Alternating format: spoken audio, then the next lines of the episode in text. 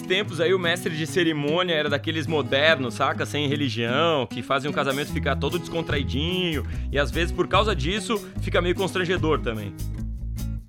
Em determinado momento, o mestre de cerimônias moderninho pediu para todo mundo dar as mãos e na contagem do 3 gritar bem alto alguma coisa que a gente desejava para os noivos. Todos contaram um, dois, três e. E aí todo mundo berrou ao mesmo tempo coisas tipo alegria, amor ou felicidade. E no meio disso tudo, uma criança de 7 anos gritou: Diamantes! O que poderia ser melhor para ganhar no dia do casamento? Alegria, às vezes, é passageira.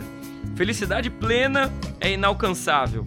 Amor, o casal de noivos já estava cheio. Desejem aos noivos diamantes. Eles são eternos e em um momento de dificuldade, eles poderão vender alguns para fazer um cruzeiro pelo mundo ou então completar o tanque de combustível com gasolina, não aditivada que está muito cara.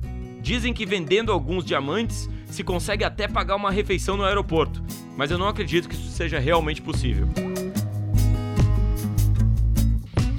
Me chamou a atenção que ninguém gritou meias. Meias, portanto, não são um bom presente para se desejar para os outros. Ninguém tampouco gritou vale presente da Saraiva. Eu gosto muito da Saraiva, mas eu odeio o vale presentes. Praticamente um cartão escrito não perdi tempo pensando em um presente melhor. Ninguém gritou também Compact Discs, nem a coleção completa do seriado Friends em DVD. Esses seriam presentes interessantes, mas meio fora de moda. Eu gritei amor, meio constrangido com aquela situação e com medo de parecer um desejo ridículo para todos os outros da festa. Eu gritei amor porque eu sei que no final das contas é a coisa mais importante em uma relação.